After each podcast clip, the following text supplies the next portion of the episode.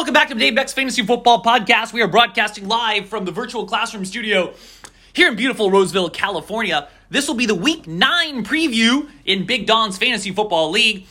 A big week, a huge week in fantasy football. So, every team, I would say, every single team in the league still has a shot. Um, even Ian, who comes in at 2 and 6, he literally has to win the next six weeks to have a shot at the playoffs, but it's possible. It's possible. We have six weeks left to go um, in the regular season, and every team has a chance to make the playoffs. Like I said before, I think eight and six is the magic number. I think if you go eight and six, you can get in. And no team has more than six losses. So every team with six weeks remaining still has a shot. I don't necessarily see in this league any team that's head and shoulders above everyone else. I think the league this season has been very matchup dependent. Um, you know, and I it's going to be awesome the rest of the way to see which of these teams and where the cream rises to the top because like I said, every team with a legitimate chance. I know even myself been a little depressed, a little bit down, you know, 3 and 5. You'd think 3 and 5, your season, you're sunk, you're done. But hey, I've looked at the standings today. I'm only one game out of the playoffs. So it is very, very possible. Same with Donnie. Donnie's a three and five. Um, I don't necessarily think Donnie is worse than like a, a Roto Studs or a new guy or a Flutie Flakes. They're only one game away. So every single team in this uh, league has a legitimate shot.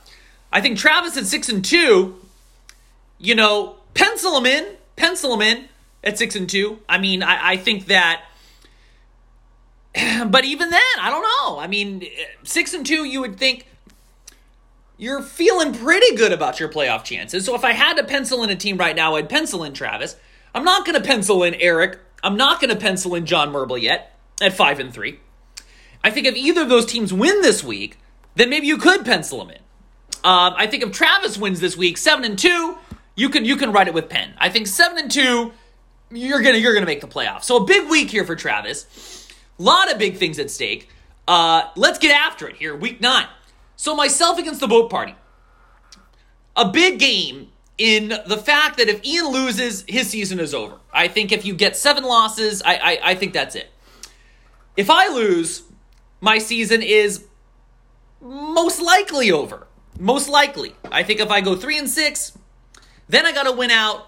That's a big uphill climb. So if I lose this week, I think my season is probably over. If Ian wins loses this week, his season is definitely over. So a lot riding on this week. I got Josh Allen going against the Seahawks, love it. Justin Jefferson going against the Lions, love it. Marquise Brown going against the Colts, feel pretty good about it. Feel pretty good about it. He was griping last week that he was not getting enough touches. I, I, I like his his chances here this week. Now I'm to start Michael Thomas. God damn it, I'm to start Michael Thomas. I know it could sink my season He's played one goddamn game and he got three points. He's punching his teammates, hurting his ankle, hurting his hamstring. I gotta play him. If he's healthy, I gotta play him. So, a huge roll of the dice, starting Michael Thomas at the wide receiver position, but I gotta do it. Josh Jacobs against the Chargers. I don't love it, but I love the volume. David Johnson against the Jaguars. Love it. Noah Fant against the Falcons. Love it. And Antonio Gibson against the Giants. Love it nothing, nothing about my lineup is going to make me lose this week. God damn it. But, of course, it's possible. Michael Thomas could do nothing. Now, my thinking is let's throw Michael Thomas in there. I might pivot before the one o'clock game and play um, Diontae Johnson instead. Thomas, I think I'm going to keep him there. Um, you know, I just I gotta play him. He only played one game, and if I'm gonna go down, let's go down swinging. For Ian Svedich, I think it's kind of the same thing with Christian McCaffrey. Reports are it could be a, a timeshare at least for this week with running back Mike Davis as they ease him into the lineup. But if I'm Ian, play Christian McCaffrey. It's the last freaking game for him, possibly. And if he goes down, he's to go down swinging. Kind of the same thing with Michael Thomas. His receivers have been consistent. Anderson, Brown, and Parker. Uh, Deshaun Watson against the Jags, a plus matchup. Uh, Justin Jackson against the Raiders. I could have a pretty good game here in this one. His flex, I don't love. I, I never love starting two tight ends. It will work out for him if he gets a touchdown. So it's not a terrible play. I think Hunter Henry could have a pretty good game against the Raiders. Um, not a terrible play, but we'll see what happens with this one. I got to take myself because if I lose, my season is virtually over. if Ian loses, his season is well played. What can I say? I got to take myself, and I'm going to take myself to win. Um, one twelve ninety nine. Okay, the Muhaddin against the new guy. Another interesting matchup. New guy comes in at four and four. The Muhaddin comes in at three and five. Aaron Jones, yikes. I expected a lot more from Aaron Jones against the Niners. He only gets eight points. That is a shocker. I mean, I would have expected 15. Still recovering from injury. That could have been a part of it. His receivers, Adam Thielen, DJ Moore, Christian Kirk, I like him this week. I think his receivers are good this week. Matty Ice should have a good game as well. Hockenson, yeah, a bit of a wild card. And DeeJay Dallas, a little bit of a wild card. Going against a pretty good Bills defense. But without Chris Carson, uh, having DeeJay Dallas in there's a pretty good play. They like him around the end zone. A uh, little flip pass from Russell Wilson. I could definitely see him scamper into the end zone. For the new guy, Patrick Mahomes projected to score 21 points against the Panthers. Should have a good one. Um, Trent Taylor gets nine receiving yards. Jerick McKinnon, kind of a surprise. I don't think we expected that. McKinnon gets 12 points, 13 points. Has a pretty nice game. Andrews, I think should be okay. Leonard Fournette, we'll see what he does here against the Saints. But the 49 defense gets zero points.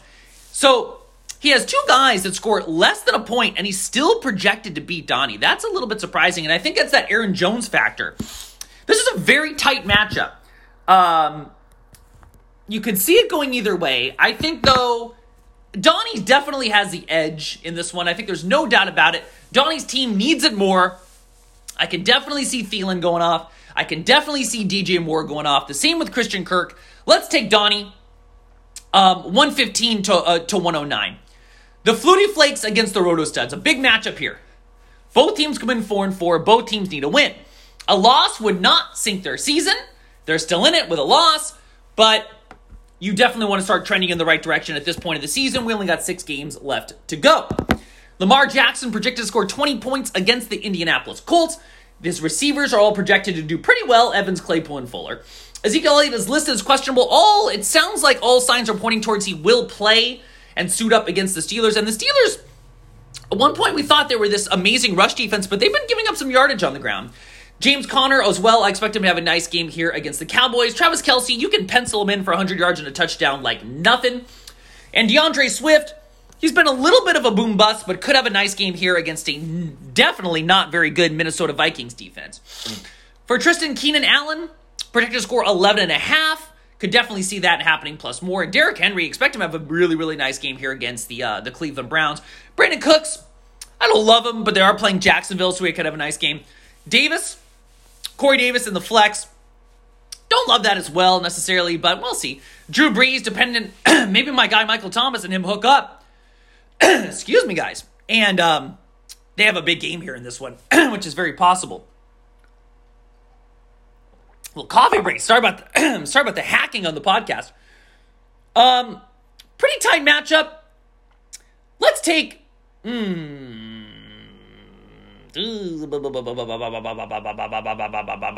I'll take Alex, but in a squeaker. I think it could definitely go either way. Let's take Alex, though, but I think it's going to be close. Let's take him 97 93. Travis against the Brawler. Good matchup. Uh, 6 and 2 against 5 and 3. Davante Adams has a monster game, 173 receiving yards and a touchdown. Huge game against the Niners, and that really gives Travis an edge up early, but Russell Tonyan, kind of weird, gets nothing. He looked like he was going to be kind of the athletic stud tight end. We know Aaron Rodgers can make careers out of middling tight ends like Jared Cook and the guys he's had over the years. Um, Tonyan does nothing. Kind of a surprise. And Jordan Reed does absolutely nothing. You would have thought without George Kittle that Jordan Reed would be in line for a pretty good game, but does nothing. So it's the battle of the broken tight ends with Russell Tonyan getting nothing and Jordan Reed getting nothing as well. Dalvin Cook projected to get about 18 points against the Detroit Lions. Could definitely see that. And uh, Kyler Murray projected with 21 against the Dolphins. His receivers, Smith Schuster, Williams Jones. Mm, I don't love Eric's receivers, and Eric is usually a pretty good receiver guy. James Robinson had a monster, monster week uh, against me. God, when was that? Two weeks ago now? I don't even remember. So James Robinson against Houston. I like this one. Should have a nice one. Chase Edmonds, good pickup uh, for Eric. Especially without Kenyan Drake, I expect Chase Edmonds to do big things against the Dolphins. Good matchup this week. This is definitely our matchup of the week. There is simply no doubt about it. For Travis, his receivers, Diggs and Lockett, um, they don't have to do much after what Davante Adams was able to do. And his running backs, man, I don't love. I actually hate playing when you've got like Lindsay and Gordon. You play one of them. Ugh, I just don't like it. But it kind of has been working for him, to tell you the truth. And I really don't like tight ends in the flex. But that big game from Davante Adams could propel it uh, for Travis Sailing. He's projected with a 113 to 99. And because of that, I'm going to take him. I'll take Travis in this one, um, but I think it's going to be close. Let's go 115 107. All right, our last matchup is you're just matching it against the Cobra Kai. The Kai is projected to lose 197. These projections mean absolute jack shit. I think I've been projected to win every game this season. Maybe not last week against Tristan, actually. That might have been the only one. Um, it'd be interesting to do like a study of projections against um, actual outcomes of games. So for you're just smashing it, Russell Wilson projected to score 23 points, and his receivers projected to all score over 10 points, and that's Robinson, Hopkins, and Godwin.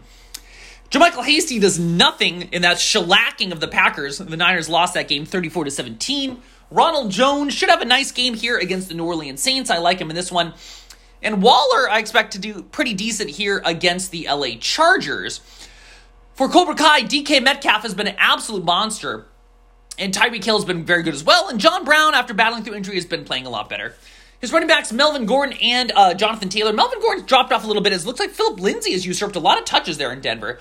And I like Jonathan Taylor to have a pretty good game here. Evan Engram has been an absolute joke at the tight end position, but you never know. He could, you know, waltz his way into the end zone for some BS touchdown. Um, I think you're just mashing it, just looking at what he has.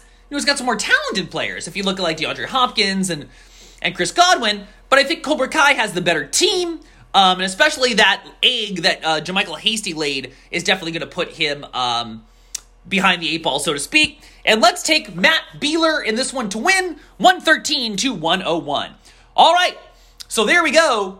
I had the Roseville Steam to win.